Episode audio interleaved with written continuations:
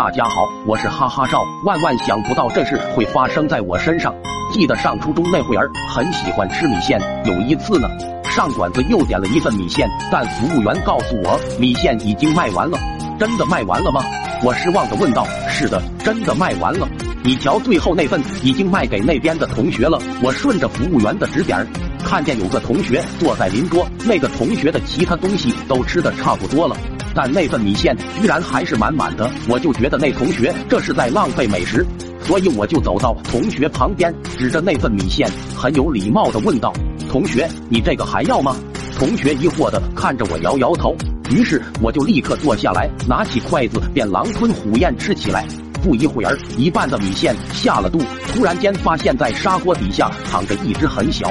但皮毛已经长成的小老鼠，立马一阵恶心。我把吃下去的所有米线统统吐回了砂锅里。